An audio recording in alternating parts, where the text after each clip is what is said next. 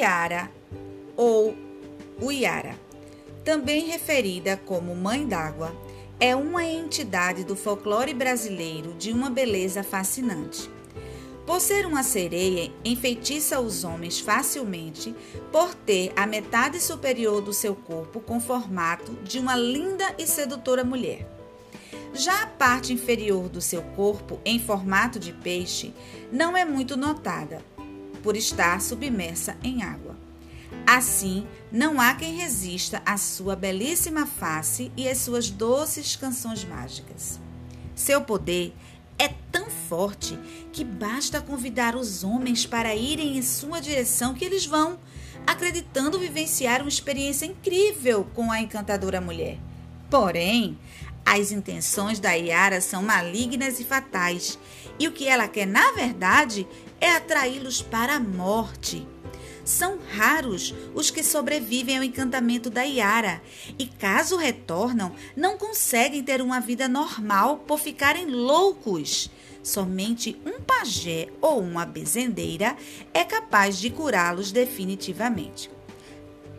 Diz a lenda que antes de se tornar uma sereia, a Yara era uma belíssima índia, trabalhadora, corajosa. Ela se destacava entre os demais por ser a melhor e, consequentemente, acabava despertando a inveja de alguns da tribo, especialmente a de seus irmãos homens, que não se conformavam com essa situação. O pai dela era pajé e admirava tudo o que ela fazia, o que contribuía ainda mais para a revolta dos seus irmãos. Tomados pela inveja e pelo ciúme, os irmãos de Yara decidiram matá-la. Certa noite, quando Yara repousava em sua cama, ouviu seus irmãos entrando em sua cabana com a intenção de matá-la. Rápida e guerreira, se defendeu e acabou matando todos eles. Percebendo a gravidade da situação e com medo da atitude do seu pai, Yara fugiu desesperadamente pelas matas. O pai de Yara realizou uma busca implacável pela filha. Localizou-a e, como punição do seu ato, foi jogada no encontro do Rio Negro com o Rio Solimões. Os peixes trouxeram o corpo de Yara à superfície sob o reflexo da lua cheia.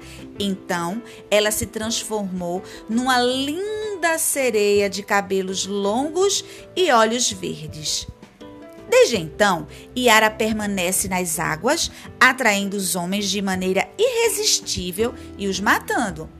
Acredita-se que em cada fase da lua ia-se com escamas diferentes e adora deitar-se sobre bancos de areia nos rios para brincar com os peixes. Também, de acordo com a lenda, é vista penteando seus longos cabelos com um pente de ouro, mirando-se no espelho das águas.